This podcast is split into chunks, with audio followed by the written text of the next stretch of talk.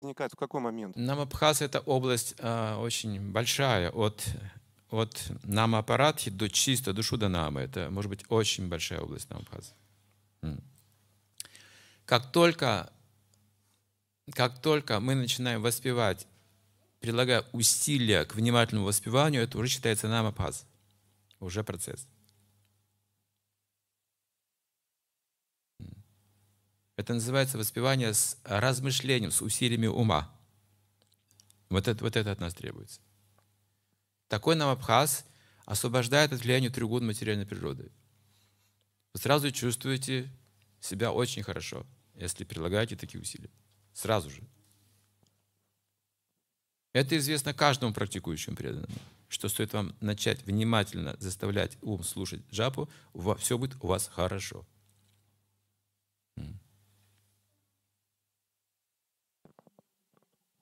И тем не менее, да, не всегда мы прилагаем эти усилия.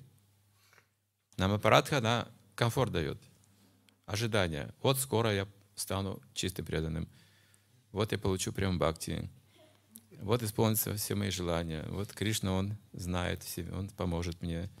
Да, мы материально мыслим. Это э, как бы иллюзия комфорта, которая отвратительна.